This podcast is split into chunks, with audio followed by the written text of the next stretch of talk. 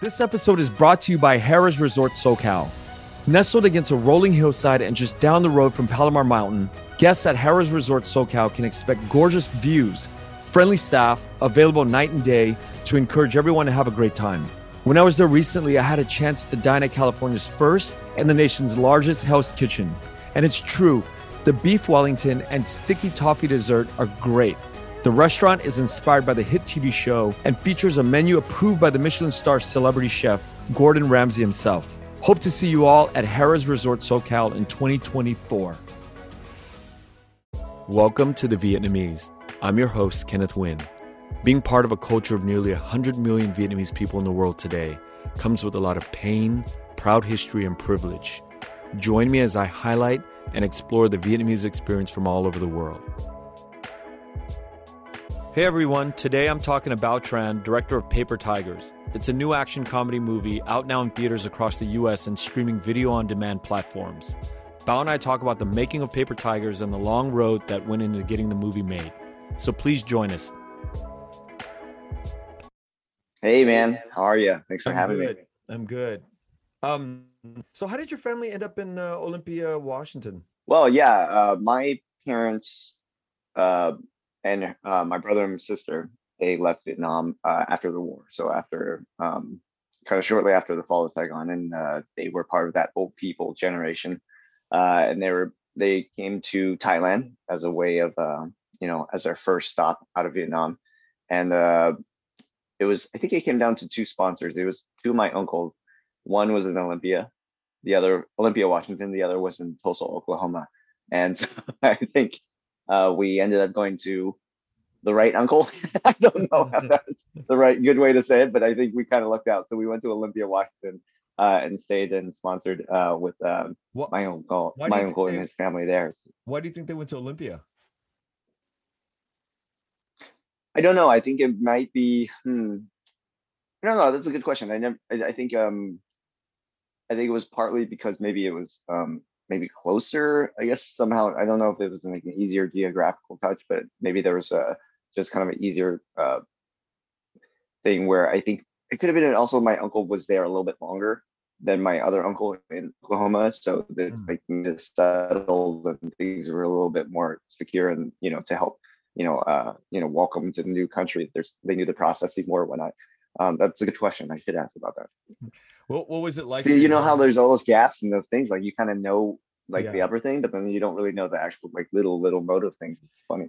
yeah that that's the thing about like uh these podcasts now it's like we're able to sort of sit down and take a minute to kind of reflect on the reasons why our you know our parents or grandparents did certain things and historically why things were the way they they they've become you know we can sit and breathe and take time to kind of explore these these things what what was it like for you growing up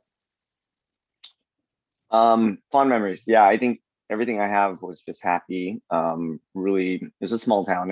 Olympia was relatively. It was the capital of the state, but it, it's kind of a small town and pretty uh, close knit. So a lot of the Vietnamese community really was, um, you know, the center of activity and stuff like that. Vietnamese American activity, um, and whatnot. And at that time, it's you know also the kind of like you know things were less more open and more less uh like closed off. And i just remember the story of you know we would often drive up to seattle uh which is the bigger town and has a chinatown and you can get like probably better ingredients for you know vietnamese food or asian food and whatnot. And uh you know but at that time you had a phone book uh to get directions. It's not like you had gps or anything.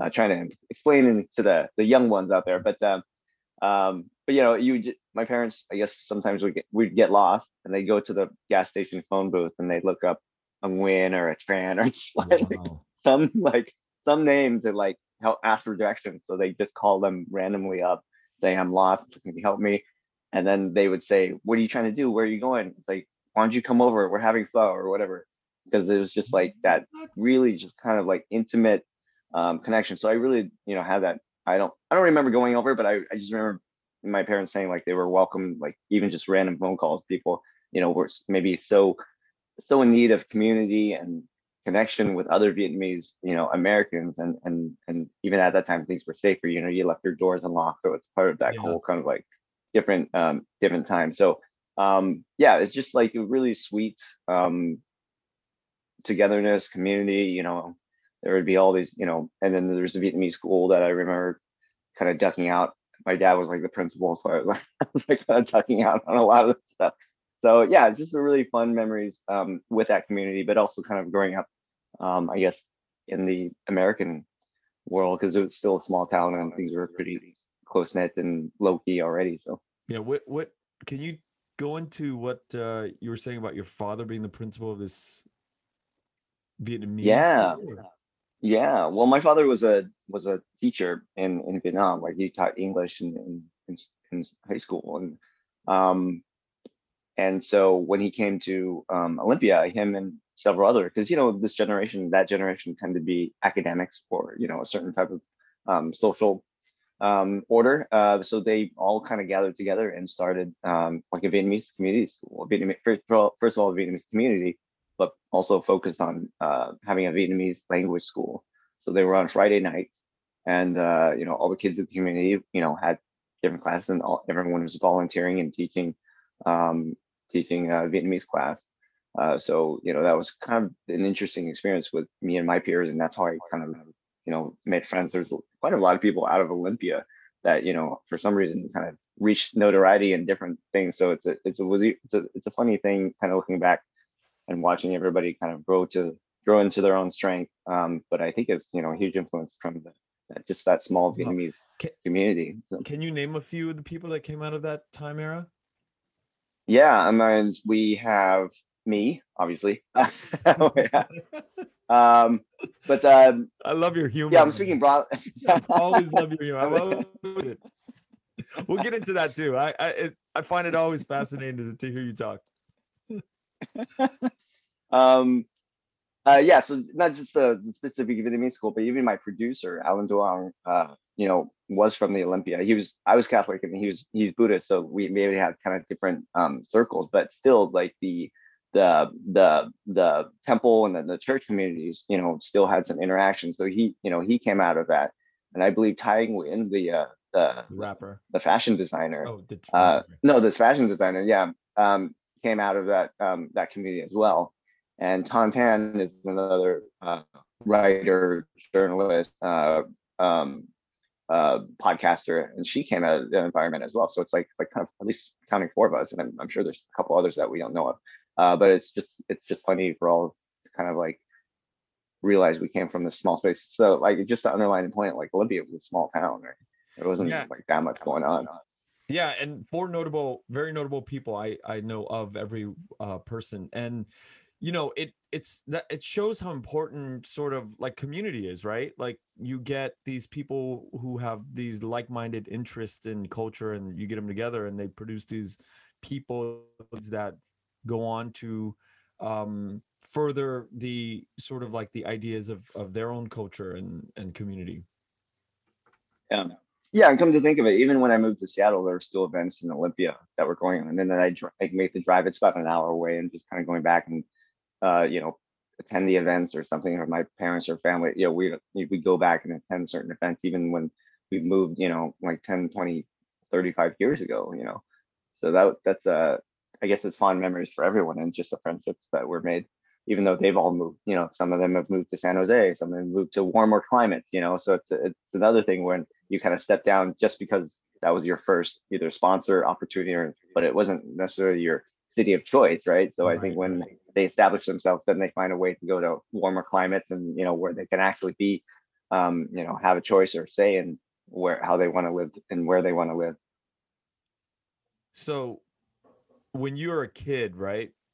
Do you sort of see the world in terms of film or arts? Where where did you get the inspiration to take the journey of becoming a filmmaker? That was a bit uh, a long and winding road, but I, I guess I say I'm a late bloomer because I didn't really get into really want to make films until I was like 12.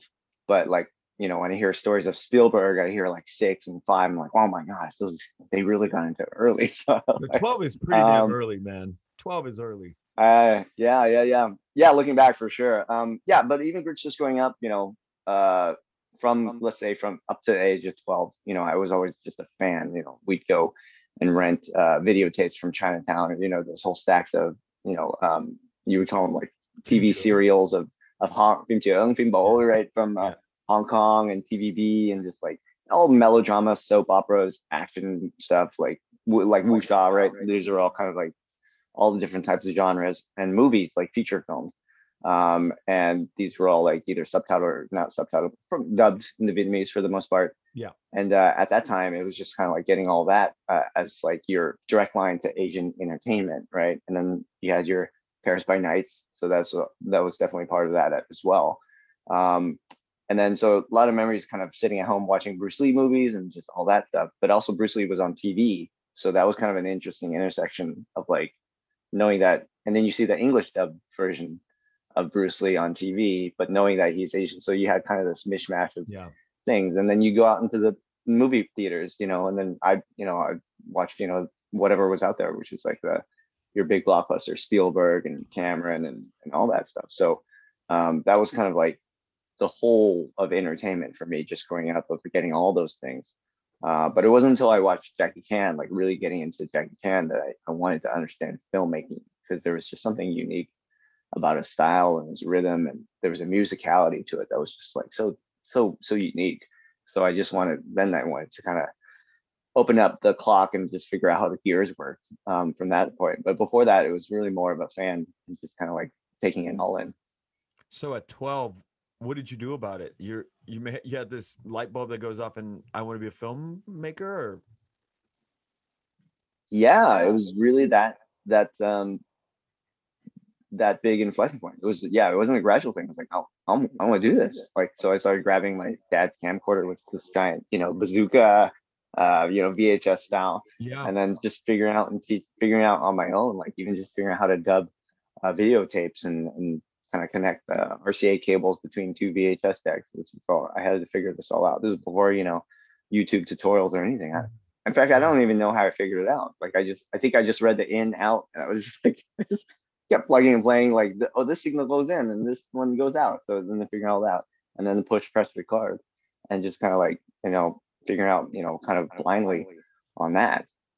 So, um, but yeah, so the, and yeah. Go ahead, good.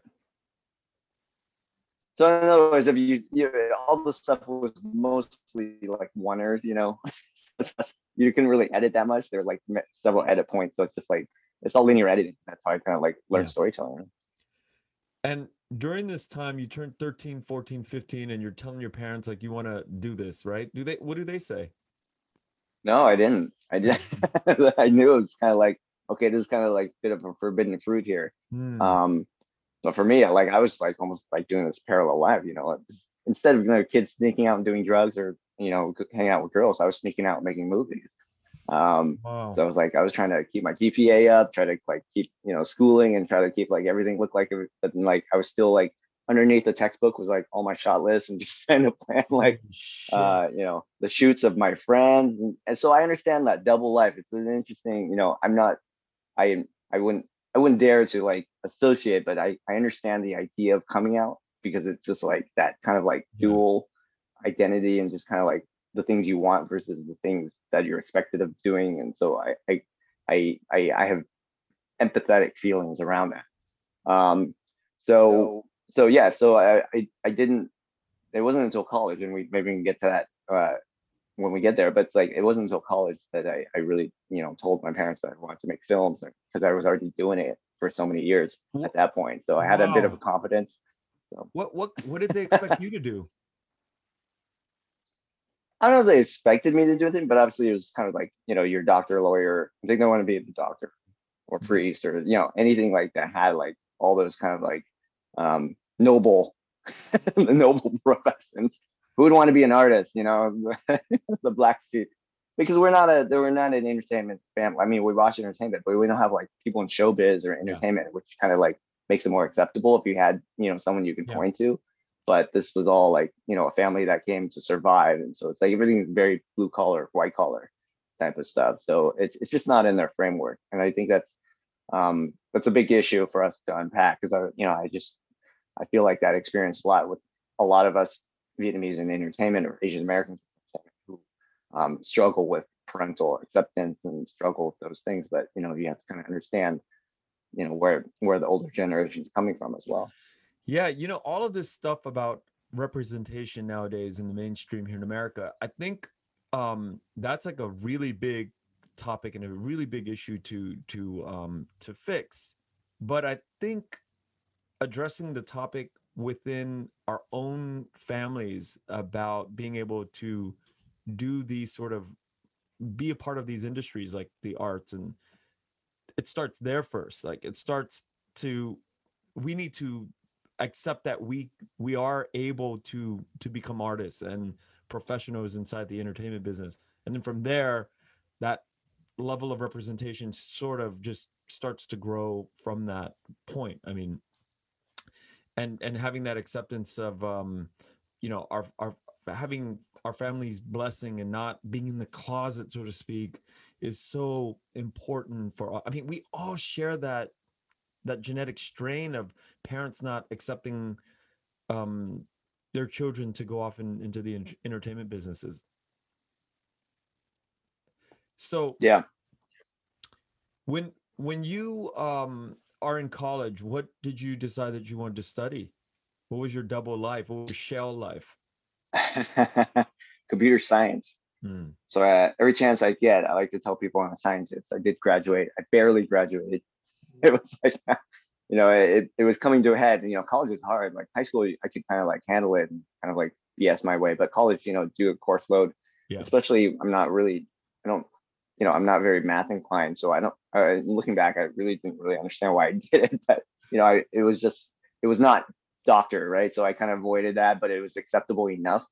And at that time, you know, it was there was a whole dot com bubble, so it felt yeah. it felt sexy enough that you know, yeah, you're hustling, yeah, you're going into something that could make money. So maybe that was maybe that was all kind of coming into that. Um, but yeah, I mean, I struggled. It was really difficult. I wasn't I wasn't you know mathematically inclined, like I said, and you know, you're being outpaced by Vietnamese who actually could do math. yeah. trying to they're ruining the curve for you, and you're like, you know, um, but uh, yeah, I hustled, man. I, I, it was just funny. Even just, I still remember like a class assignment and a project that you know I couldn't figure out and do, and I went to a smaller, smaller university, and so I ran over to the bigger university and went. I went to their tutoring lab, oh, and I asked how to do the work, and they did the homework for me. So I ran back and I some. So I was like, yeah, it was crazy. It was crazy. That's uh, but in the meantime, you know, I was making yeah. moves.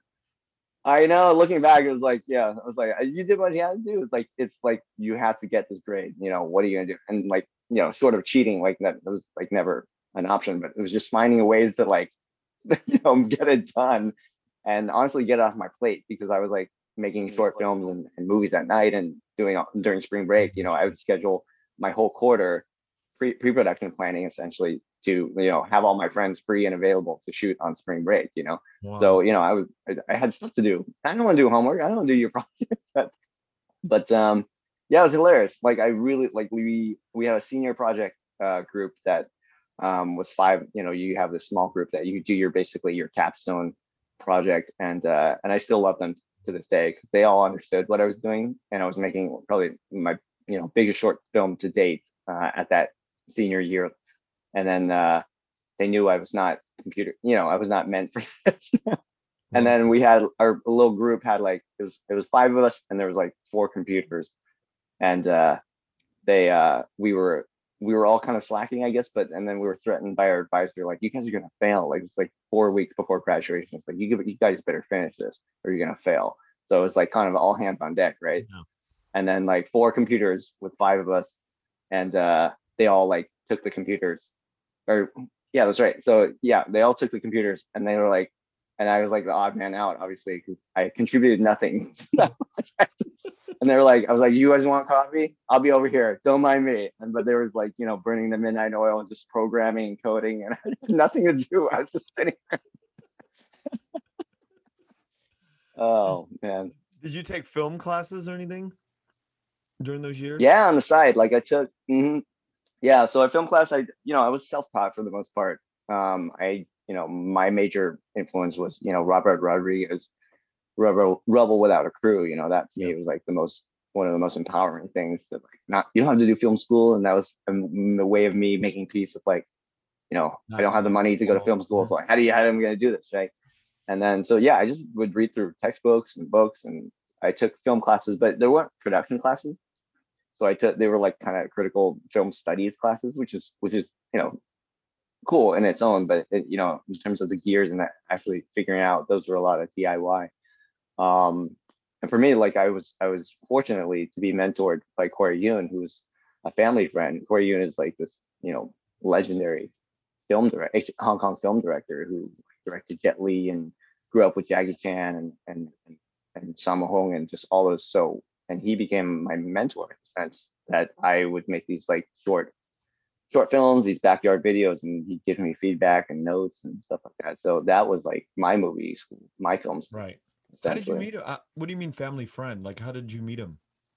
Yeah, so his sons went to my high school. So we were just um it just had became that connection. And then he was at that time he was coming back to more spending more time in America because he was shooting a lot in, in Hong Kong. But at that time is Jet Li coming over to America. So he followed Jet and uh during Lethal Weapon. So it's like 96, 97. Um, so at that time, it was just almost a perfect uh, opportunity to kind of like right. grab his ear and like you know try to try to get what I could. So it's like it was it was amazing.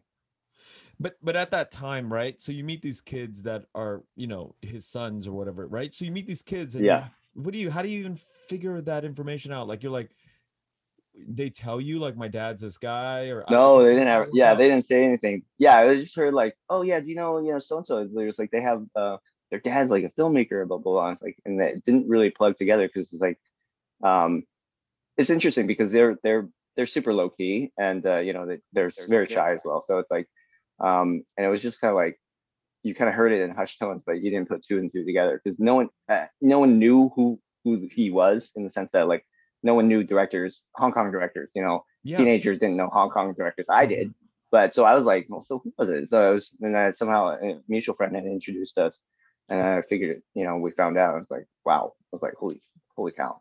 so yeah, it was cool. And they were super cool. And they just kind of welcomed me into the home and all that. So, you know, became great friends, still great friends to this day. But uh, yeah, Corey was just like, just, it's incredible kind of thinking about, you know, yeah, the level that he was and he yep. humored me and looking my stupid videos. It was just like, oh my God. Yeah, because like, that's incredibly generous. I'm thinking about that first few meetings with with somebody that you look up to or you realize that this is uh somebody who's really doing the the real work in, in the real world and then what do you say to him you say yeah. as a kid what do you say? Like hey there's I- nothing to say because you know what he did? Because like i at that time i wanted to make it. I wanted to be like a jackie chan right? I wanted to actually star and direct and all that. And so maybe he thought it was like okay this kid like like does he think he's talented? So he grabbed like a magazine and holds it up and he's like, I want you to kick this. I was like, what? Like, Wait. you want yeah, it was like crazy. that was my first meeting. It wasn't anything like, oh, hello. He's like, he grabs this thing. Because you got to imagine, like, these guys are some badasses, man. They came out of this opera school, which is like, there's no BS. Like, uh, if anyone's seen like Farewell My Concubine or like that type, like, it's like Dickensian, it's like circus, circus training. Um, so you know, he didn't he didn't suffer any fools at all. What he just grabs this magazine, I don't remember, and he holds it high. I was like, eh, "Can you bring it down?" And he was like, he just held it like. That. I did like this jump kick and stuff, and he's like, oh, "Okay, not bad." And then we started talking more. I was like, "Yeah, holy, what a way to get in there!" Yeah, yeah, this is exciting. It's exciting to hear that story because I'm like thinking to myself, if I was like a little kid, what do I tell this older guy who, you know, I've yeah. heard about, but what, what am I yeah. going to say? Yo, I want to make a movie or like I want to get into the business. Yeah, yeah, yeah. How do you have that conversation, right? And you yeah. so you can kick it. But wait, yeah. wait a minute. So yeah. that that means that you were actually training to become a martial artist like in your early years then, right? I was, yeah. So the uh, all, all kind of dovetailed together. Maybe that was at, at that time I was really interested in what Jackie Chan was doing because as I was learning, I could kind of start to at least understand like, oh my, like how hard what he does make make look easy, right? It's you appreciate it more once you study the craft or study the martial arts and, and see it. Um, so yeah, I was doing martial arts, but not out of interest. I was I was like a couch potato, and my parents uh, kind of pushed me into it. So I, I, didn't I didn't really like you know get into it as a hobby, and I really loved it. But then I started you know falling in love and kind of like practicing it more and more. so yeah, so that that at that time I was you know I had been practicing for a while, and that that's why I was like you know filming you know myself doing because I can I, no one else could do the martial arts stuff, so I was like doing some of it, and then but I was really more interested in filmmaking Mm. at that time. So actually, Corey's best best advice to me was like, uh, don't act. He's like, don't don't act.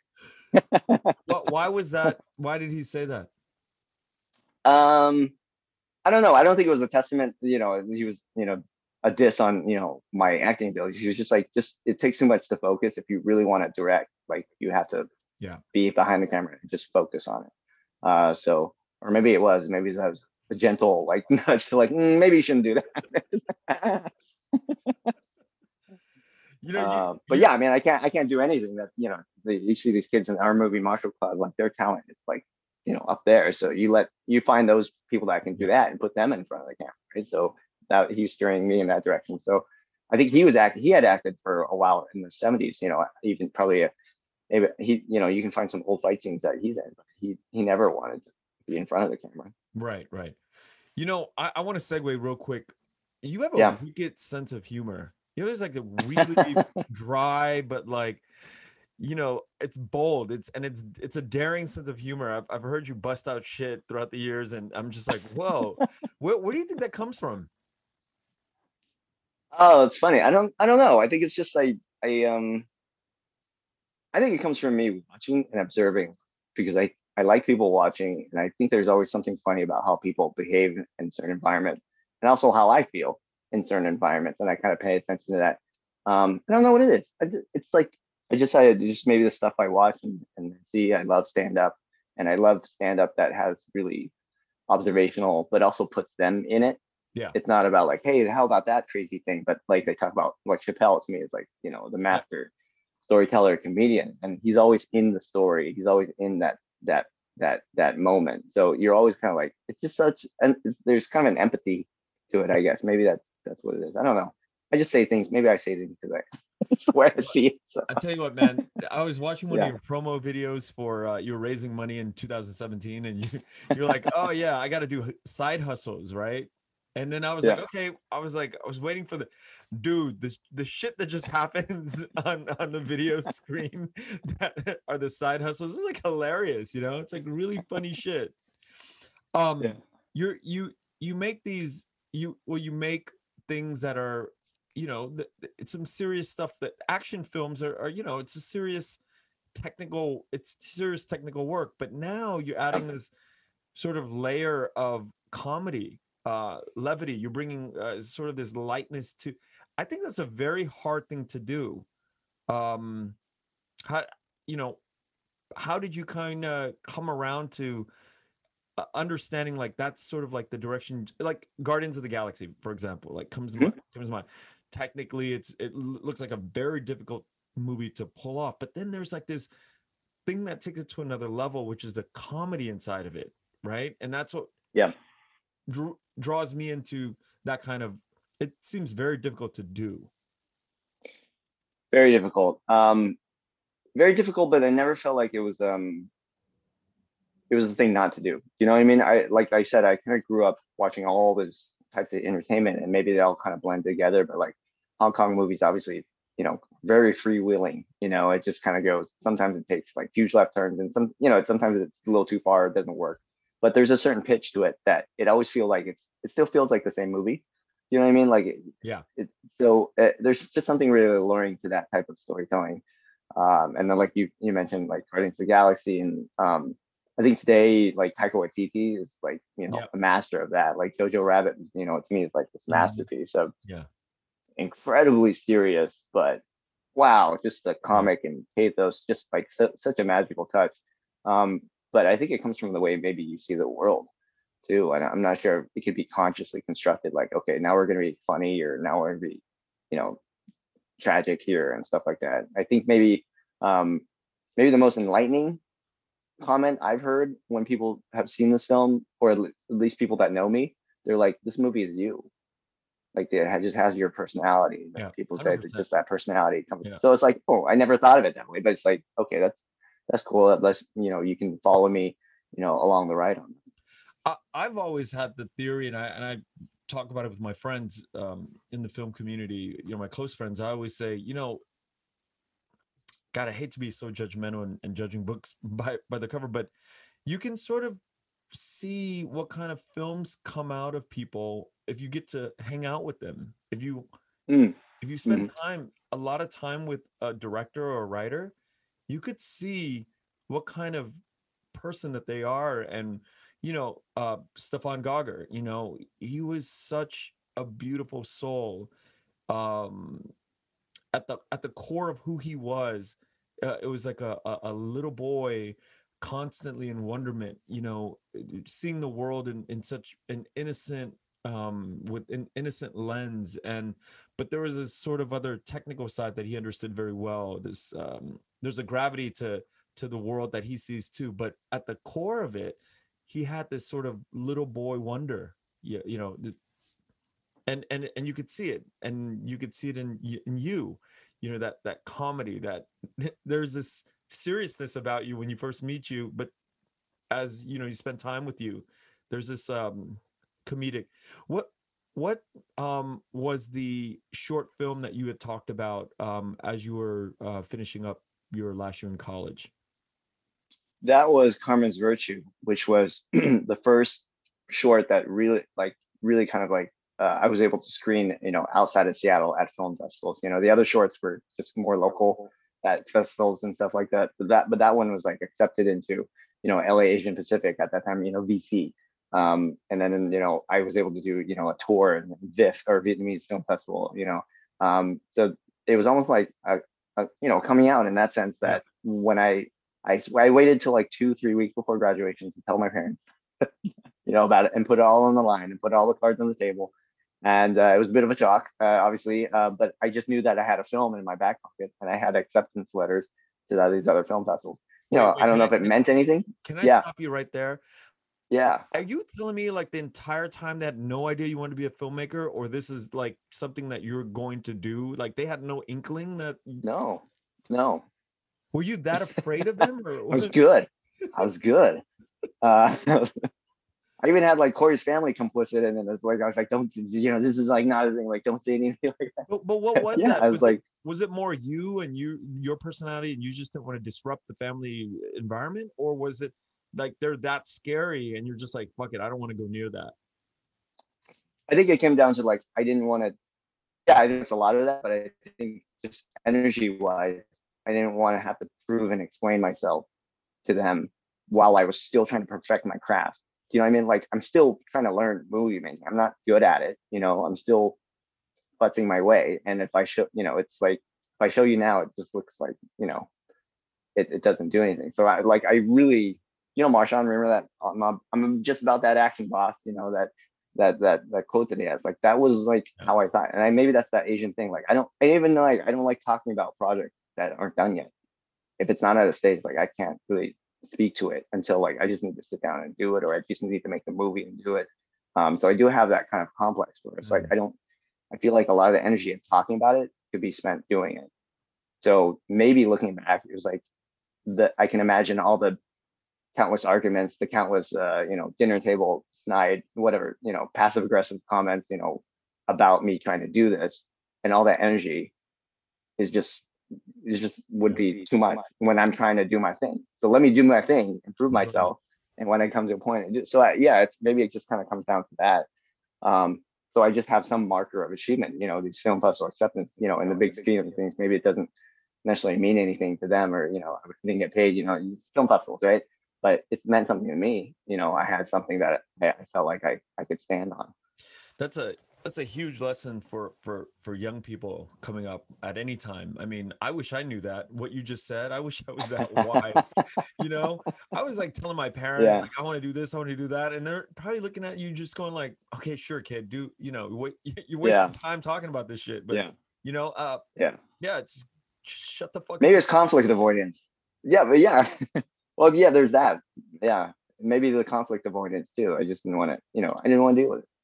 So, yeah it's uh it's not efficient it's not an efficient use of our time to kind of sit there and try to what if you really are uh, it sound this is what it sounds like if you really are confident Mm-hmm. about what you have to set out to do then you're just gonna go and do it. But if you're not really confident, you're gonna seek Yeah. approval, right?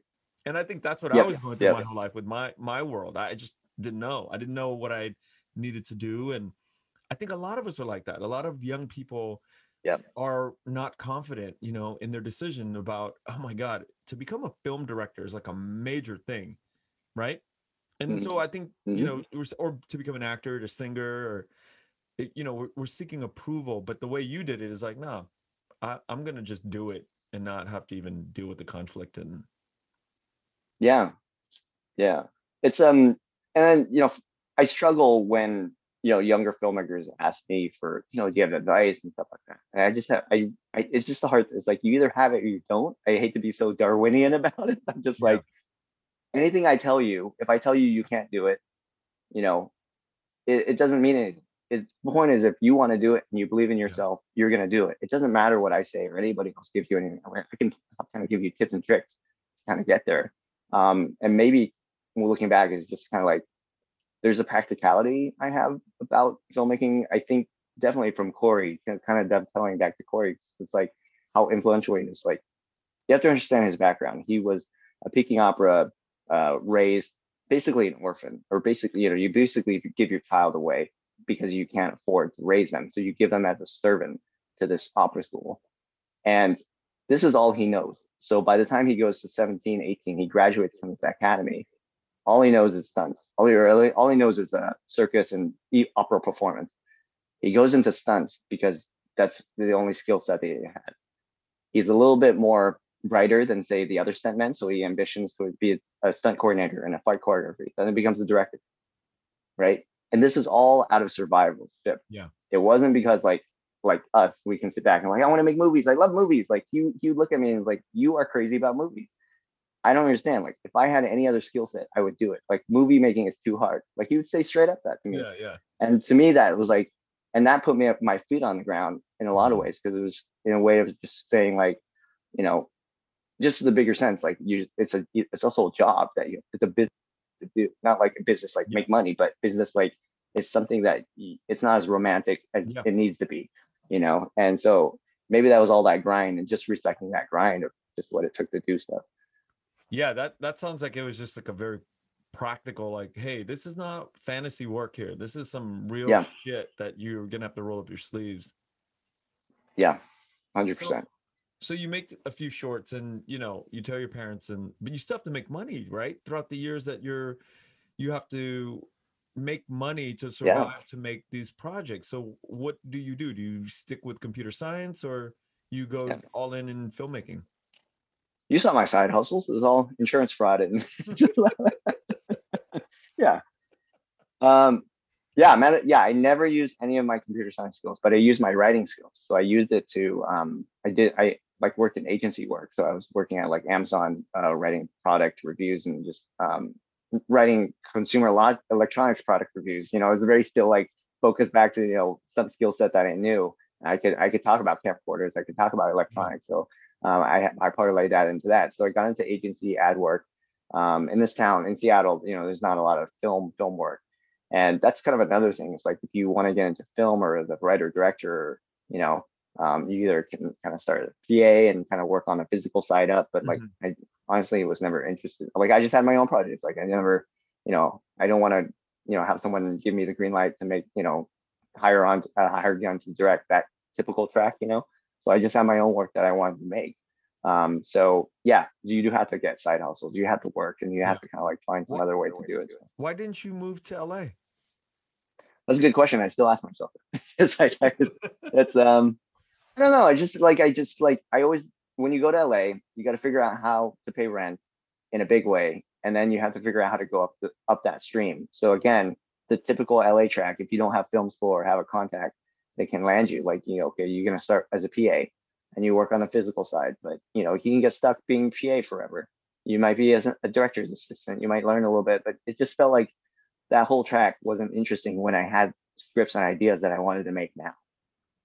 You know, so in a way, I didn't see LA as a way to validate. And it's like, it's like, does it get help me make the thing I want to make?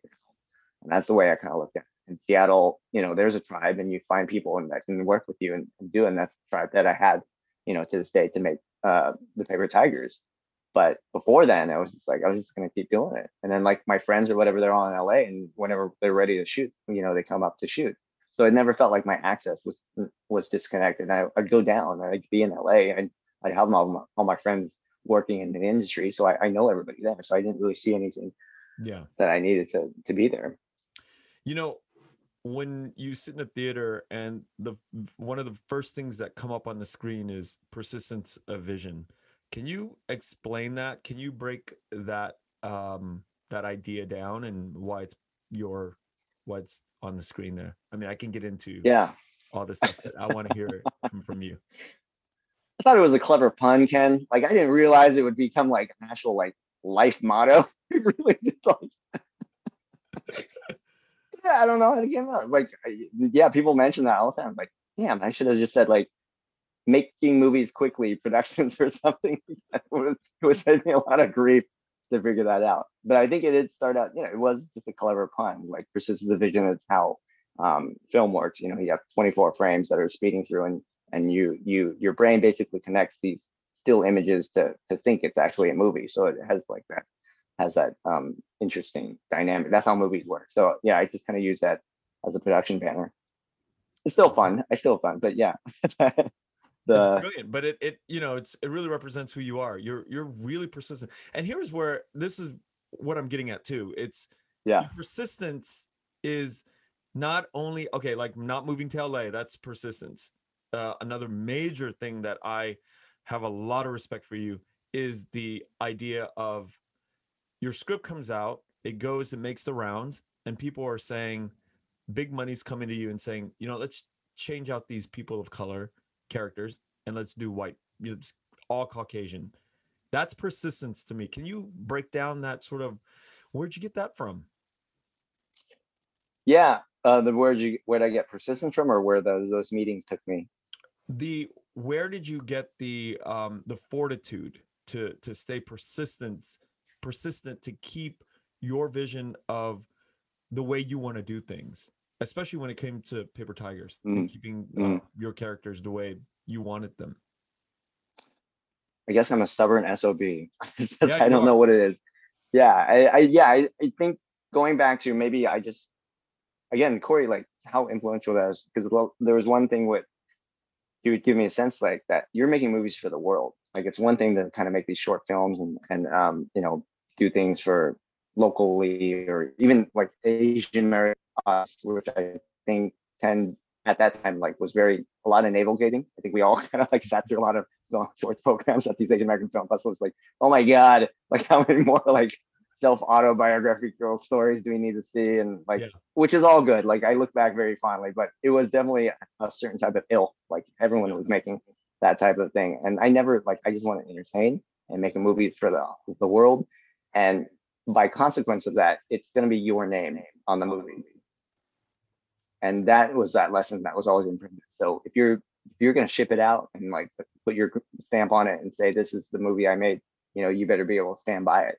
So maybe that was just that always already ingrained in me and knowing the movie that i was going to make that you get these notes and you get these meetings. But ultimately when the movie goes out if it flops or fails it's on or succeeds it's on you on your name which is fine like this is what is how you want it right i just want to kind of like you know, failure. I've been I've been all you know, failure has been part of my life as well. So it's it doesn't.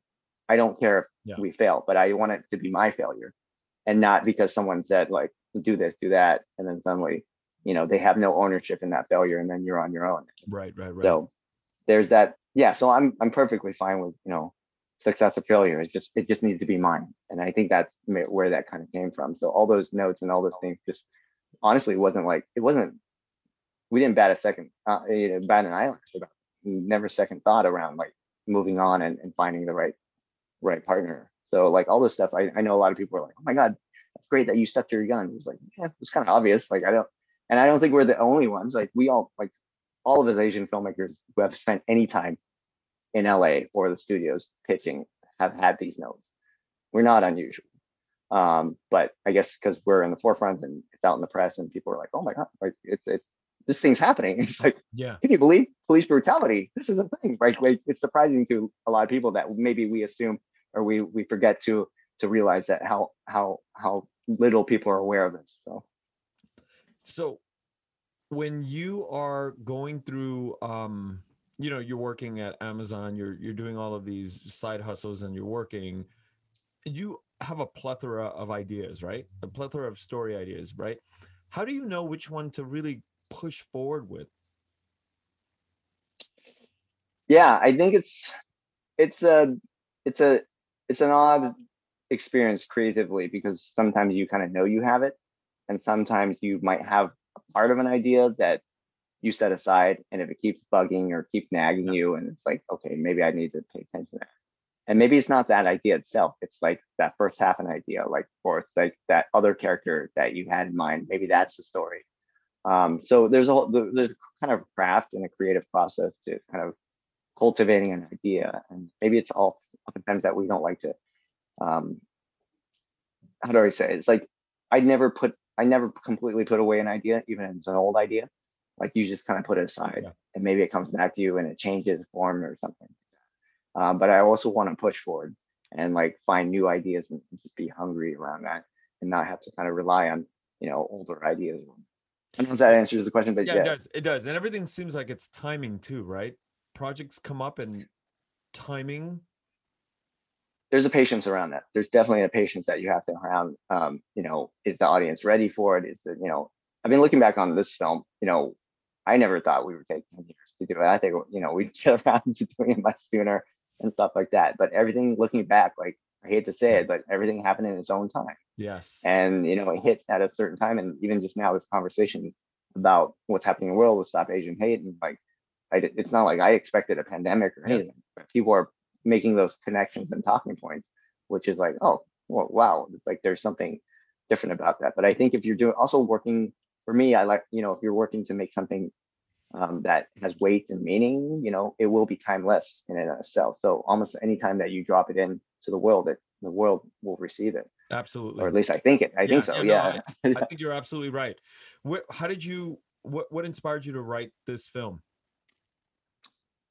yeah so this one was an idea i think i was feeling burned out by film like i said you know i started really early you know making films and and and uh, so it's one thing to kind of do as a hobby and then another thing to kind of like actually have an llc or you know have mm-hmm. like you know figure out your career track because you know and then figure out you know what all that means and and even peer friendships and i've seen you know falling out and you know good relationships having falling out over a movie or you know just all this little sour stuff that I never I never you know I, I didn't sign up for that right? I didn't I didn't think those are all things that I, I think were positive you know life experiences. Yeah. Um so I was just feeling you know burnt out about you know the industry and just kind of the way things are done. Oh it's just business it's just show business or whatever and I never felt like um that you know and then that's kind of going back to like I'm practical about things but it also you know it's it is still an art and we have to kind of respect what what that is. So um so anyways it was just kind of like me tapping into what are the things that i really loved about film in the first place? What are the things i loved about you know martial arts and just trying to find some type of um, common denominator in this film and story of trying to rekindling you know these things that we had in our youth but maybe moved away from yeah. and whether they're still valuable to us. So you have this idea for this story and you you write it right? You you put it on paper. How long does that process how long did that process take you was a long time i think because it was stretched over um, a period of years where i, I was working um, so i was um, you know my producer michael velasquez and i walked in with a one page treatment at the la asian pacific film festival they had a kind of a pitch lab mm-hmm. uh, so i we had a one page treatment and everybody else you know had full complete scripts, you know, like real professionals. like, you know, we're just sitting around here, just like, um, our we had 15 minutes. It was one minute of pitching and just 14 minutes of just like talking about stuff. but like uh, that was Anderson. Anderson Le was just a huge champion, like because he knew he uh, he believed in me or whatever. He's like, yeah, just come today and we'll we'll make it work. Because I was like, is this enough? I didn't feel like a page was like gonna you know get us through you know the whole whole day, but he was like, go for it. Um, so just hearing the feedback and just hearing the things like already we kind of knew what we had and we knew that this could be something. And so I just like kind of put um, more focus in terms of just actually focusing and writing on it. Um, so I think I wrote a few drafts earlier on, and then I was working in Vietnam. So at that time, um, Charlie Nguyen was making this movie called uh, Cholon or Buddha Jalad uh, in, in Vietnam, and uh, Ham Ham had called me up. Ham Tran is the another filmmaker who was uh, was editing Charlie's films up to then, but he had an opportunity where he was going to direct. Uh, so he called he calls me and says, "Hey, Charlie needs an editor. Are you up for it?" And I was like, "Cool! Like this sounds dope," and it was really interesting because also it was um kind of flashing back to like I don't I don't consider myself like an editor editor, but because same experience with Ham and all of us, like we just learned all the facets of yeah. filmmaking because we had to, right? Like we had we didn't have any. So, you know, I I whatever I can contribute to Charlie's film as an editor, like as I, I will, but I didn't I didn't like say like I want to be an editor, you right. know, automatically. So I just came in to like help out friends and be a cool part of a cool project. Like I, at the end of the day, that's what it was. So so I went to Vietnam to do that, and that's kind of like you know opened up some other uh, opportunities as an editor. So I edited like Dustin's uh, Dustin Nguyen's uh, Jackpot Jung Joel uh, as well. Um, and so you know I was kind of like ping ponging back and forth um, Vietnam and, in the States, and then like I had a script that was like all all in like pieces and fragments and different yeah. drafts. So like it, it was just what it just wasn't there yet. Um, but it was like it just needed me to sit down and focus. But um, so I had kind of like talked about it um, vaguely with some producers out uh, in Vietnam about it already because it was at a point where I could kind of like speak to it. Um, so there was even interest then. They were like, "Oh, could you like set it in Vietnam and and set it here?" And it, and it felt like an easier um, easier move, like because you get financed it pretty easy and yada yada. So at that time they were looking for a lot of like new directors, and they still are. But uh, Viet Kieu directors, you know, Vietnamese expat Vietnamese uh, was in hot demand. You know, yeah. Uh, uh, so it's like it felt like a you know low hanging fruit, but I always felt like the story was an Asian American story, mm. or at least a, a North American yeah. immigrant story, because you're stuck between two cultures and you're getting pulled between kung fu, Asian Confucian culture, and soccer dad life, you know, yeah. and modern jobs and all that stuff. And so that to me was interesting uh, about that. So again, maybe sticking to the guns, I just felt like it was a story that um, that I could do. So I I went the harder route and just like decided to make in the US, which is like nobody does. And, Like it was just at that time, like, you know, all my friends, like everybody was like, go to Vietnam, you can get your feature made, you know, and you know, I saw everybody make their features and get it made. And it's like, it was like, yeah, you can get it made. But the story just always felt like I could I, I just couldn't set it. Like, yeah, I can um, imagine it being made in Vietnam. Yeah, yeah. Asian American story. Yep. Yeah. So so yeah, so then um, yeah, I, at that time, you know, also like I said, I I wasn't I didn't see myself as an editor, but I was starting to be seen as an editor. So then obviously, if you cut you know Charlie and Dustin's movies, you're like the editor. Like Ham is like Ham was the go-to guy, right? And yeah. Ham's directing. Now I'm like the guy, so I was getting called, you know, about it. I was like, yeah, but I was like, I want to direct. And this is what I had always wanted to do. So it was kind of a way to kind of like cut ties a little bit and just kind of focus on you know presenting yourself as a, as a writer director for this as your first feature you know uh, so that was that was kind of a conscious decision to kind of like come back to the states focus on writing finish the script and then somehow figure out a way to get it made now when you go out and you're like okay i finished this right and you go out to make the film how do you how did you not move to la and and use connects down here in LA to I mean how do you put together something you know it, it just blows my mind from where you are to have a script and go you know I'm going to make a movie and I'm going to find financing from wherever you are and not be in the epicenter of you know of the of the movie making world. How do you put it together I don't know. I think because primarily uh, the core of our producers are from here, so we, it was just felt like an easier way to start, you know, get it up on its feet. So Alan Tuong and, and Yuji Okamoto are here based in Seattle. So we always had these meetings here and Dan Kildark as well. Uh, we have one producer in LA, Michael Velasquez, as I mentioned. So we could kind of have this remote squad, you know, and, and if he, Michael could take meetings in LA, he did. And if there was anything that needed to be done, I'd fly down or, or stuff like that. But it always felt like it was, you know, we kind of this is like pre-pandemic like we always knew like you could do stuff remote mm-hmm. like it never felt like it was a, like a far cry to have right. to be effective and, and do things but now we see like how obvious we could do stuff remotely so yeah. we figured all out you know cloud sharing all this i mean it's just you found a way Um, but also the other thing with film financing, they're, they're not always LA based, especially um, for for kind of independent, kind of the uh, under 10 million. They're usually like European or Canadian and stuff like that. So it just felt like you know it didn't really make sense to go to LA when you had all these you know potential producers and stakeholders that you know weren't even LA. Um, and also keep in mind you know this whole film incentive structure where you yep. could go to Canada and film. So even just where you can shoot is still agnostic around you know being LA centered. Mm-hmm. So it, it, it didn't yeah it just never kind of came up as an issue. And if it did, we just kind of found a way and we flew down and, and like I said, Michael would take meetings if it really needed. At some point, uh, you decided to do crowdfunding. Did that was that a thought from the beginning, or is that something you you all came up with much later?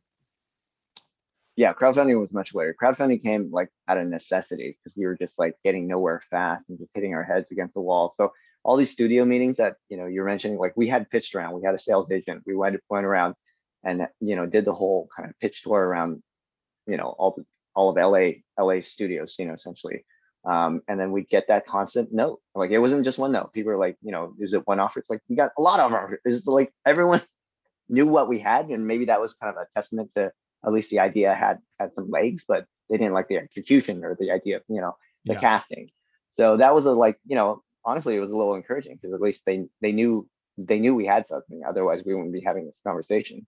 Um, but you know it was a constant refrain about whitewashing, and you know it's like it's like this this this tune is not going to change.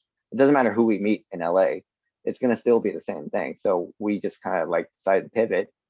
Uh, it was 10 years of come to Jesus moments. Like it was literally like you have to like constantly reassess where you're at and constantly figure out like, is this working? If it's not working, you got to move. Uh, so that's why we went to crowdfunding. Like crowdfunding was um, honestly like, it's not even the whole part of the budget. Yeah. You know, because yeah. what you're looking for is like ideally a studio that can fund or even yeah. augment, and that's what it, where the offers came in. Because it's like initially we budget a million if we were on our own, but if a studio came in, they can they have to do unions and they have to do all those things. So it will be a you know yeah. a, a higher budget film automatically. So so so the Kickstarter and crowdfunding is it's not significant enough uh, to be able to raise you know the full amount of uh, money. So we decided to do it just to be able to kind of get our foothold yeah. and like an awareness and all that thing. And then because of the Kickstarter, we were able to get you know private investors uh, that weren't LA. They were all in Seattle, like real estate, doctors, dentists, and business people. And they they rallied around. Vietnam, uh, a lot of Vietnamese wow. Asian Americans got around and supported the film after the Kickstarter, after seeing the Kickstarter. So that was the way to open door.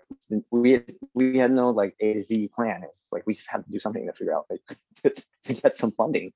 So it's crazy what you sort sort of start out thinking that well crowdfunding, you know, we're trying to raise money, but it's not really in the crowdfunding money that you're raising the money. It's the marketing, it's the all of the waves that happen as a result of of creating that action of the the crowdfunding. Yeah.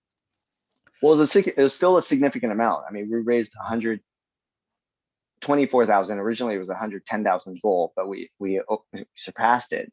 So we wanted to peg it a significant amount that at least could help us, you know, get to there where we needed to be, but also, you know, make it wave because a lot of Kickstarters tend to be maybe 30, 40. They're pretty, you know, they're very, they're, they're very uh, practical like us, but like they put it, you know, as post, you know, but we had, you know, no movie, right? Or we had some in the movie actually, and just kind of like again, just to show how janky and how nonlinear our film was. We had some money in place, some private money.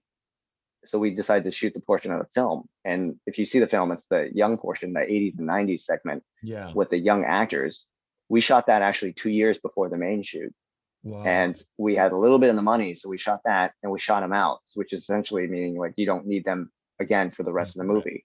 Um, so uh, we have that in can. So it was again just finding a way to kind of like make the movie happen into reality, and like and then we use that footage to kickstart and we use that footage to to pitch at can Like we were on the in this uh, film incubators, you know, at at Cannes, and we were able to kind of pitch and find sales agents out of that. So it's like, you know, whatever it took, it was all by hook or by crook at that point.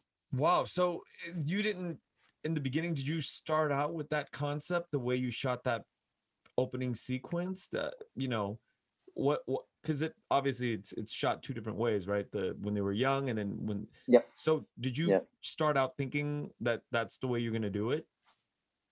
Uh, like ten years ago.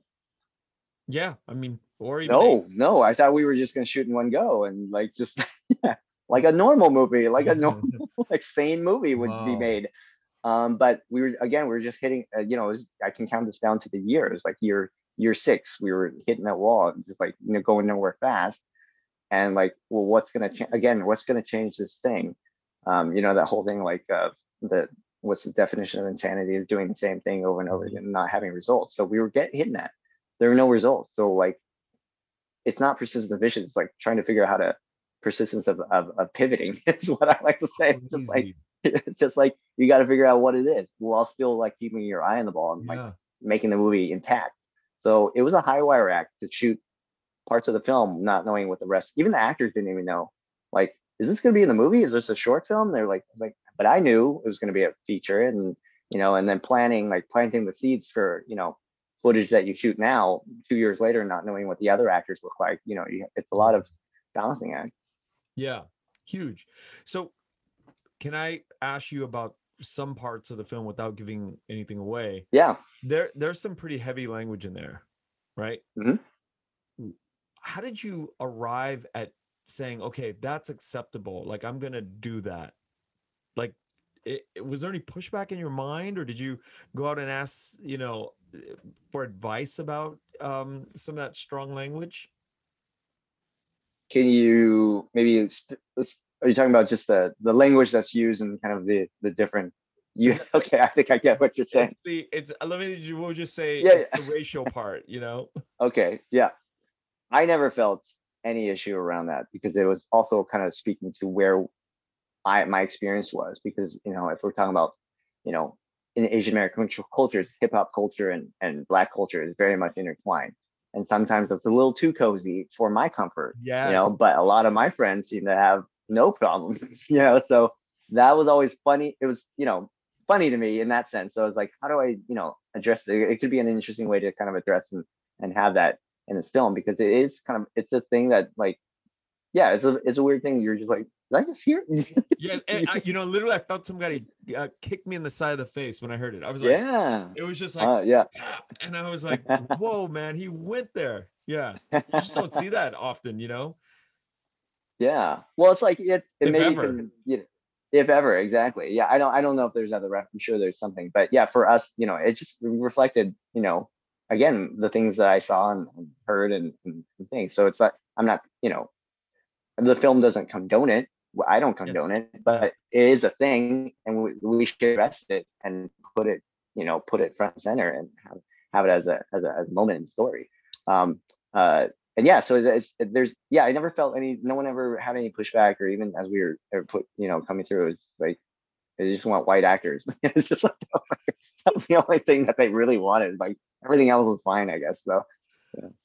You know that that word is um, you know, I have so many uh, layers of of mixed emotions with that word because, you know, what what we never get to discuss about, and I talk about it with Bawin, you know, uh, we talk about it a lot. That okay, I, I get that there's these historical layers to that word, and I, I think that there's um all of this pain and suffering uh, associated with the word. But as it has evolved in the mainstream culture and the way it's used sometimes, it's sort of like this um word that's cool the way they, you know, blacks Oh yeah. right? Oh yeah. We don't We're talking about the N word, so there's no Yeah. mystery. Like I'm not sure we actually we're talking about the N word, so people are aware. yes, yes, Yeah. Yeah. We dude just the other night we were i was at a we were at we were out uh, at a bar and like these uh three three guys were getting uh kind of like a little excited as as you do at a bar and and they were not black but they were like yo oh," you know and they were just throwing throwing it quite freely to each other um and they they weren't white but they were like hispanic and you know they they were brown you know in some sense but that word was you know being used very freely uh, to each other and i was like Okay, yeah. So I mean, it's out. In, it's in. It's out out in the world. Like it, it exists and people use it. So yeah, it's, it's a very contextually, right? It's changed. Yeah. Like in a big, big way, but the roots of the word is, you know, there's a lot of pain, there's a lot of suffering, but at the end of the day, Yeah. like we we we use it sometimes with the word we, when we use say ninja, right? And I think that's yeah. a- I you know I'm so mixed about that word because it's yeah. like it it's it's almost like where there there's got to be it's such um Oh yeah. there's yeah. no courage or no spine behind that word but if you go in the other way and you really use the n word then you then it's not acceptable as, as well but we don't have that sort of you know and i don't know if it exists in other languages you know but that particular word that americans share and especially kids that grew up in the hood around you know the african american community it's such a a mixed word um and then you know to have the asian kids use it in the word in the film it's you know i i it's something that i don't know it's talked about a lot in have you seen people talk about it after the the film Um, I've seen some comments like re- reviews and some, and, and there were some folks that did come up and talk about it. I think what I've seen is, as a whole, it might be also generational. Um, and there's, I think, what what would I say? Um, I think I've noticed Asian Americans seem to have more issues with it. Younger Asian Americans, Hmm. and um, and uh, I don't want to. I don't know. Is it that PC culture that's also kind of touching on and like just kind of like you know, you know, there's also there's kind of a sentiment where like if we don't talk about an issue, it doesn't exist. Like it's like, but we should talk about it. Let's be real with each other. Let's bring it out in the open and debate and have this. And I think that's more healthy. But you know, just that people say like, oh, it's uh, it just seemed unnecessary. Like you shouldn't have it. It's like what in the story, like the characters are are saying it for a reason. Because to me, these characters are reflections of the older folks. You know, they they're reminding them of how how much of a punk ass they were, Yeah. um, and all that. So it's like that to me. It's a story point. I didn't just throw it out there just to like be provocative or anything. It's like Right. it's like I'm trying to tell something here. Um, so there's that, and then like there's there are you know, yeah, I think other people found uh, the way it was presented to be fair because it's it's not just like it's not a one liner. Like it's it, there's an arc throughout that Yeah. scene absolutely uh, that it, it does become a thing where even you know the actor yeah you know Mykel you know is using it and then you know there's there's this other scene as well. So there's there's kind of a story arc that that feels like it's it's treated fairly. Warranted so I think that yeah so I think that people can kind of see that. So I, I think that's what we were going for as well. Yeah. but yeah it is a dance. Like to me that was all the dance between that but also the moods and tones and genre. Like we were all like just dancing on a on a needle just trying to you know make sure it all works and maybe it doesn't and maybe it does but like that we were aware of it and we were trying so yeah, it works for me works very yeah well cool thank you yeah, Yeah. very well for me yeah um another thing that works very well for me is the meditation Hmm. um again i i don't think i'm giving away any spoilers but for me Yeah.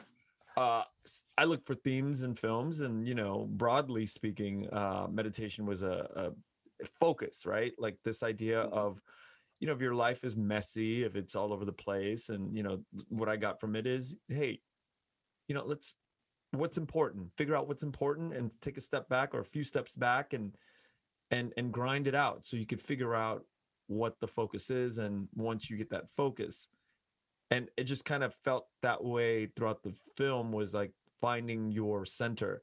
Um do you have what because for somebody to for somebody to write that for somebody to be able to direct that for me you kind of have to practice meditation to understand on it on that level without giving too much away but it, it that felt like the spine of the film for me. I, I that's where i walked away going wow that's it, it resonated very well with me um this theme of meditation. So do you practice it? Do you, is this something that you've um been engaged with for a lot of your life yeah well a lot of the martial arts kind of training is number one physical but it does have uh kind of your mental and spiritual kind of uh aspects as well. So meditation is kind of a a major component in in in martial meditation is a major part in, in, martial arts. And it seems to be a bit different from what i've seen some traits from some uh you know even just spiritual or religious type of meditation because i think it's a little it's a little different. It's it's basically kind of like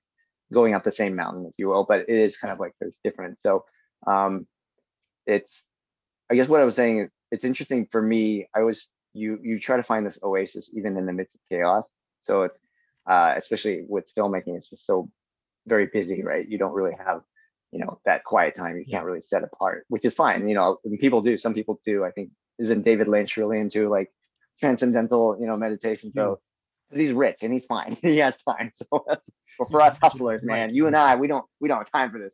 Um, but um, um, but yeah. So I was found like martial arts interesting because it was meditation and movement versus like sitting and just like you know yeah being at at zen peace or and, and you know tai chi or all those like chinese tai chi bagua and qi like these are kind of meditation and movements and really focus on how you can embrace your your world changing and you're moving and the, your whole perspective is mm-hmm. changing and how to meditate within that uh, in that movement so i i found that really compelling and, and that was really helpful to kind of give me the sense of it's not just like being at zeroing out your thoughts and pushing everything away, but it's really embracing everything that's around you and being at peace with that. Do you know what I mean? So it's like some people think of some people as meditation, it's like just clear your head and like serenity now, like serenity, that yeah. type of like thing. But it's like, uh, you know, there I think there's some maxim where it's like, you know, if a thought comes in, don't push it away, like just see it and welcome it and like let it go, like just like someone walking by, just yeah. and if a thought another thought, so you don't get upset over distractions. You actually kind of let it all kind of flow and and become part of that flow state or whatever. Um, so yeah, I think that's a huge part for this character Danny because he has just so many conflicting loyalties and these things that are happening kind of yeah. back and forth. And you know, for him, his challenge is to be able to kind of can he accept this all into you know uh, harmony state uh, and be able to kind of like uh, be his best self when he's able to kind of put up put that all together.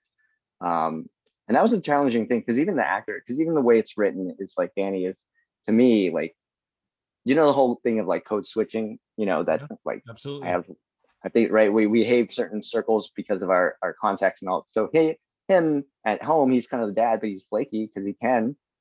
And he, he sorry called am i in? Yeah so if like our character danny he kind of comes at this uh thing where where code switches and um you know he's a dad but he's also can get away with it because this kid can't push back right you know so he can kind of like do the things that he needs to do to get his agenda in but when he meets martial arts brothers they he can't bs them you know he cannot escape you know because they know him too well in that sense right and same with his wife he can kind of play his games and kind of like do all these things but yeah. in front of his brothers you know there's no uh, he's account he is also the older brother, the Daishin. So now he's that leader, whereas before he was more of a follower, avoider.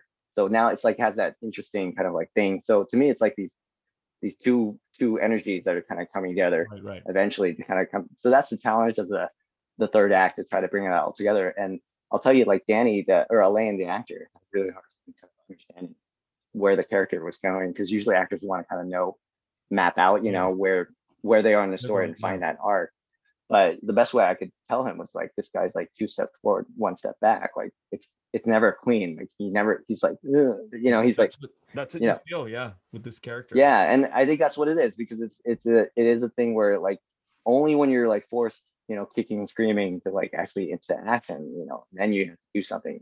And that's the interesting thing. Sometimes I think about, you know, do we really do things because we want to or because we have to like and i think that's an interesting dynamic sometimes when we do things because we have to it gets us through the other side and maybe mm-hmm. that's a very asian way of thinking or asian american thing of thinking because some i think people get caught up like i only do it because i believe in it i want to do something like no sometimes you got to go mow the lawn sometimes you got to go like fix the toilet you know you don't want to do it but you, are going to do it right so that's the action really and intention yeah. yeah it's a really good point i mean I think in the arts, for me, like 80 to 80% of the work we do is things that you don't want to do. 20, 100%. 100% might be the the fun part. Not even 15. I think 5%. Yeah. the hatching of the idea and sitting and bullshitting about the idea is the fun part, right? Oh yeah, oh yeah. When you got to like roll up your sleeves to go get the funding, or you have to sit and write, or you have to turn the camera on to actually do the work, it's a grind. It's a Yep. true grind. Yep. Um, Yep. And you know, Well, I think back to yeah. Well, I think back to you know our families are just kind of like that. Like I can't. It's a huge thing to have, you know, like my dad who had a career. He was a teacher, and then like to end up ripping Yeah. away from your country and resetting essentially and and doing something maybe you don't want to do. I'm I'm sure he didn't want to be an office worker, but he had to for his family, you know. Uh, so, but that wasn't what he had yeah, very basically, you know, 35 years of his life to do. You know, right? So it's like, you know, so I'm very conscious. I, I, I- yeah, I don't like to talk about movies. It's like my dream. I want always want to do this. Like, it's like, it just feels a little like, eh, maybe that's an Asian guilt coming in. Like, I, I don't like this. It's like, I just feel like I have a, it's a, it's a, it's a, it's a craft and it's a calling, you know, to be a storyteller. And I, I take that seriously in that sense. what other um genres are you sort of gonna? I mean, do you find yourself sticking with this sort of genre for a while, or do you have other stories, genres, do you that you want to explore? Uh, are, they, are we talking about kung fu as a genre or the kind of the approach, I guess? A kung fu as a genre. Yeah. Um. Yeah. I mean, I, I feel like I've said what I needed to say about kung fu with the film. I I wouldn't close the door. Uh, I know a lot of people are interested, kind of see what's next. But uh, yeah, I would have other stories that are that are interesting. But I think in the same vein, kind of like I like. I don't really like straightforward dramas. I don't really like straightforward comedy. So I think the general sense is like it would be, you know, the, kind of the way that would be an honest way I see the world, and it it might be funny and it might be dramatic, but I, yeah, that's the way I kind of see the next ideas. Then But you're not gonna go out and make a romantic comedy or you know some you know movies, a chick flick like things that I like. yeah, it was a studio film for you, for you, yeah, totally. My phone, it's not ringing. It's the yeah, then yeah, let's make it happen. um, Yeah, to me, it's the story. Like to me, it's like uh, you know, Billy Wilder's like my movie god. Like just the ability that he could do with film noir, romantic comedies, uh, you know, satirical, you know, uh, war movies and uh, thrillers. Like he just that's to me as a storyteller. Like you're not, you know, use no form as form. Like not have all, any of these things and just kind of do your you do you.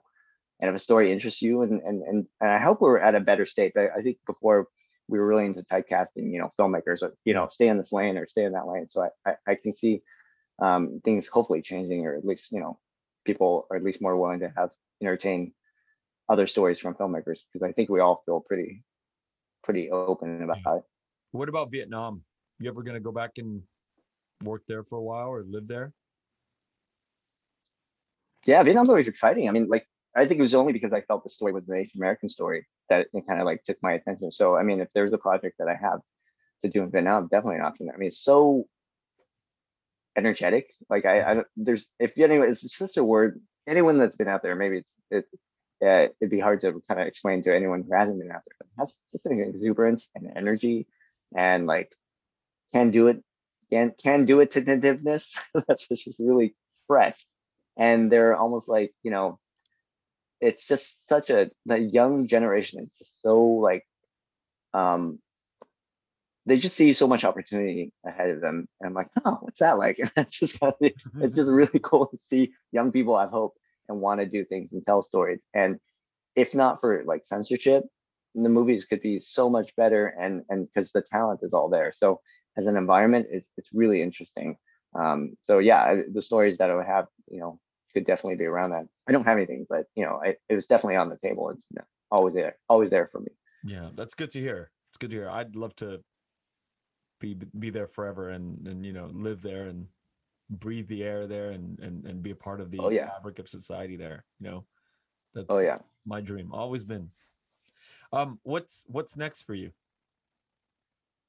Well, it's hard. Yeah, we're we're birthing this movie. I mean, we were just released here at uh we had opening weekend and for an indie film, you know, it's just still go go go. It's not like you can't just kind of let let it be uh, out in the wild like that. You still have to kind of promote it, nurture it. We were had a week whole weekend of our premiere screenings uh, in person. This is like the first time we've been able to see this Yeah. movie with an audience. You know, we've had a whole virtual film festival tour, and we were uh, you know at home and just virtually. So this we're cramming all of our like travel and the fun that we have from film festivals into like you know this these few weeks here that we have in our theatrical run.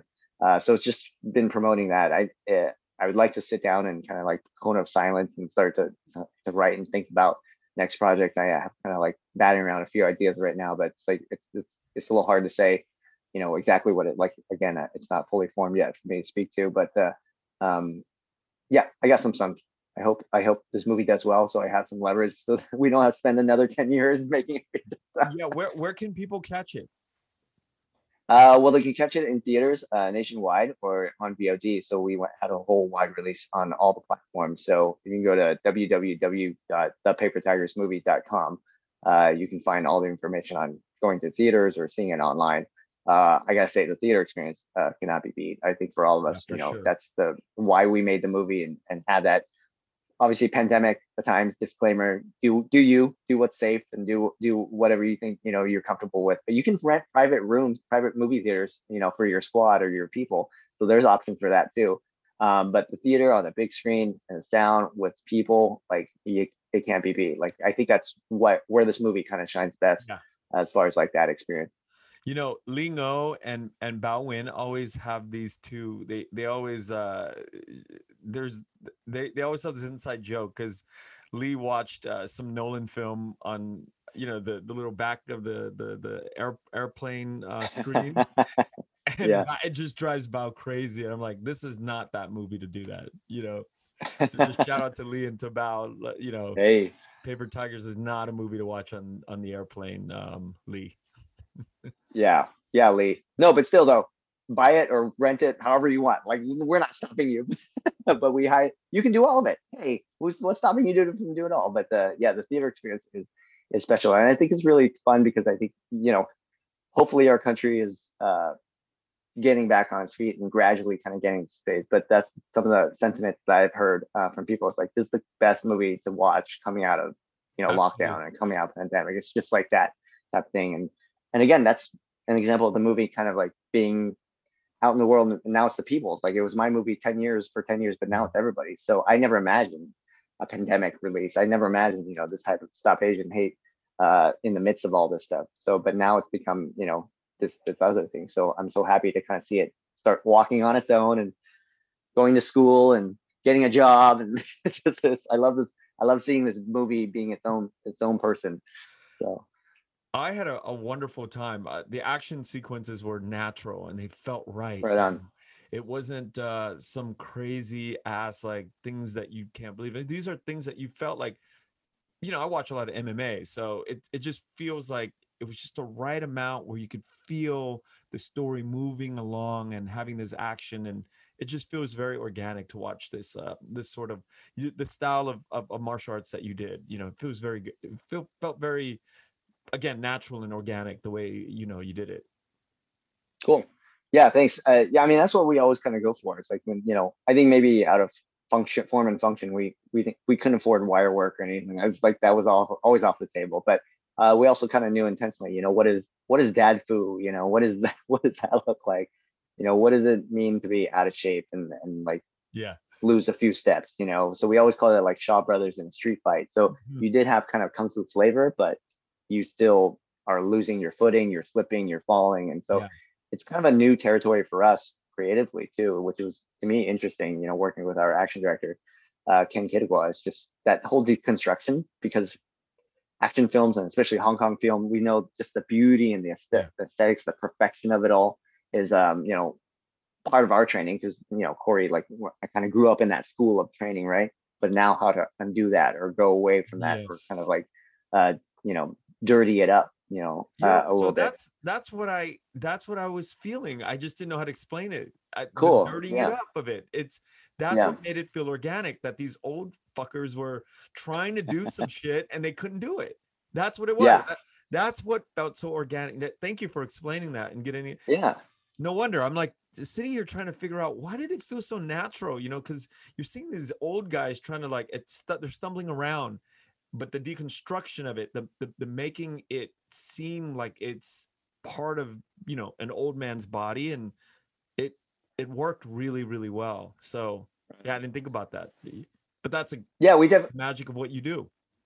Yeah, I mean it's definitely about trying to tell that story. Like you know, I always feel like you know if you're taken out when uh, you know suddenly this this wire work comes in when the movie or the universe isn't established yet. You know, in a wuxia, a crouching tiger, you know, it makes sense. Yeah. Know, but suddenly you'll see a fight scene, that, you know, where the characters haven't done that yet. It doesn't feel right. So you always want to put that hand, glove in hand type of design around action. Action design is just like production design. It's just like cinematography. Like every, you have to like be at service of the story. Um, so that's kind of like a something that we were very intent on doing, but also it was unknown territory, right? You know, no one had really done this before. So are we doing it right? I don't know, but we had to kind of check ourselves and deconstruct our own skills and craft. You know, it's like hold on. Like sometimes we would do, uh, we would take a take that wasn't the best take.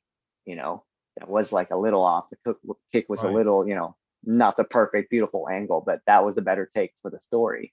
Wow. So we would use that. Yeah. And then like even the actors, you know, like just trying to like get them Ron, you know, Hing, uh, Ron Yuan, who plays a Hing, you know, he gained weight for the role, wow. you know, and he, out of everybody, uh, of the Tigers, is the most experienced martial artist. Um, and uh, you know, even him gaining the eh, gaining weight in the span of like six weeks for the role, like it changed the way he moved. It changed the way he could kick, and even he could feel like not being able to kick as fast as he yeah. could. So it, it definitely informed that performance, you know. You know, uh, one one last thing detail about the film and the white headbands. That yeah, that is not a kung fu martial arts thing. That's, I think, I don't know. This is my perspective. That's a, a Vietnamese thing, isn't it? Yeah, or like a yeah Asian American Chinese Vietnamese that kind of like Sino Viet culture thing. Um, yeah. You know, wearing the, the well, yeah, kung fu culture also kind of takes up on a lot of you know that as well yeah is that so so did you take that out of the sort of like you know full um traditions of the vietnam I guess I'm asking just to clarify because I I feel like that's more like a, a, Vietnamese thing, or is it a shared thing, a shared tradition in across you know the funeral tradition as well as the martial arts tradition in in Chinese culture? I I, I wanted to know. Yeah, uh, it's all of the above. I think it's also this is kind of where we are as an Asian American because I love I love the scene because when Danny and Hing come, like they don't really know their place, and I think we know that experience when we kind of like there's this whole ritual, and you're like, I don't know the rules. Like, what am I doing? like, yeah. and the parents and the aunties and the uncles are like, you gotta do this. You know, like yeah. everything's like, and it's like, okay, but what's the rule? Like, no one really like wrote a manual and even older folks, you know, you know, even like some of them need to be coached by the grand right. folks Correct. about what the thing is. So like when I look at it, it's funny to me because like nobody knows what everybody says like don't do this because it's not auspicious or whatever. Like yeah, I just feel like it's just random rule at a certain point. But so I felt freedom in that where you could kind of construct because even among kung fu funerals, it's different. A Taiwanese kung fu funeral is different from a Hong Kong kung fu funeral, and yada yada. Even the styles between clans, between like so there was no kind of rule set and kind of jumping over to the other side about kung fu like kung fu is like you know a broad term because there's so many styles of kung fu. There's yeah. it's really you know chinese martial arts is probably the broader the more specific a, a better way of saying it but essentially if it's a martial art practice in china or china's diaspora that's kung fu.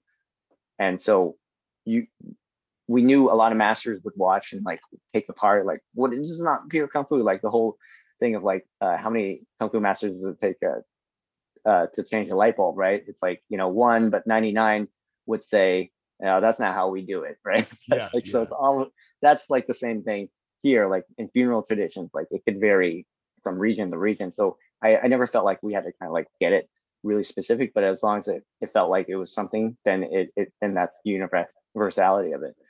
Um, but it was more about like feeling out of place and stuff like that. Got it. And, got it. Yeah, it fit. But the white the white cloth is is a pretty common element through you know whether it's a Chinese or Vietnamese funeral and stuff like that.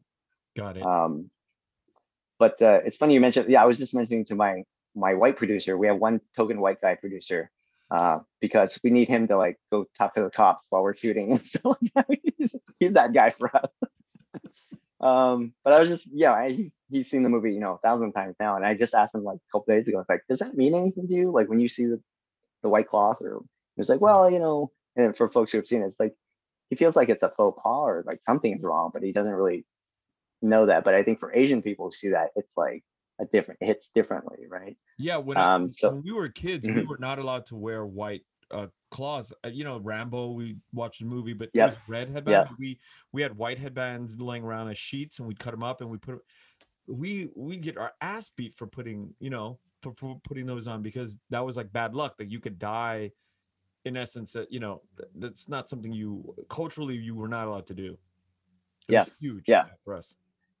so that's kind of like where we were weaving not only um you know as a genre of film as you know all these genres but also like who's our audience and who's that centered uh, storytelling and audience for? Because uh, a lot of the chinese and stuff we don't put subtitles on right? We don't we don't explain. And there's vietnamese and i didn't want to put any subtitles when the, the there's characters speaking vietnamese because it's like number one it's like i'm trying to create this certain world where it's like you know kind of reflects uh, a lot of us like you know i hang out with all my Asian friends and they'll talk on their phone. Like, I don't know what they're saying, but you know, they're talking freely. So Yeah. I want to have that kind of experience where we don't have complete access to each other just Right, yet right. or at that moment. Um, but even that idea of sort, of, you know, the white cloth or what it's like, if it's white people, how much do we have to explain that Yeah. or handhold essentially and, and point that? But if it's an Asian audience that kind of gets it, like we don't need to, you know, we can get on with it. You know what I mean? So I think there's also kind of like that perspective that is you know part of our, our decision and how we tell the story that, that we were kind of aware of how to how to do that and those choices are conscious you know yeah You know, one of my favorite characters was Carter. yeah My wife and I, we I read a lot of people's favorite character we love that character. It was just like, God, y- you know, you run into you run into that sort of person all the time. You know, my my wife was in uh, Chinese medicine school here in LA for for a few years, and there were so many types. Of, she identified with that character so much. She she had- she was so attached to that character, and we, you know we had a, every time he'd come on, we'd like it would, and it made me. I, I wanted to ask you: Is he a comedic actor or is he a martial artist? I mean, he played both of them very well, right?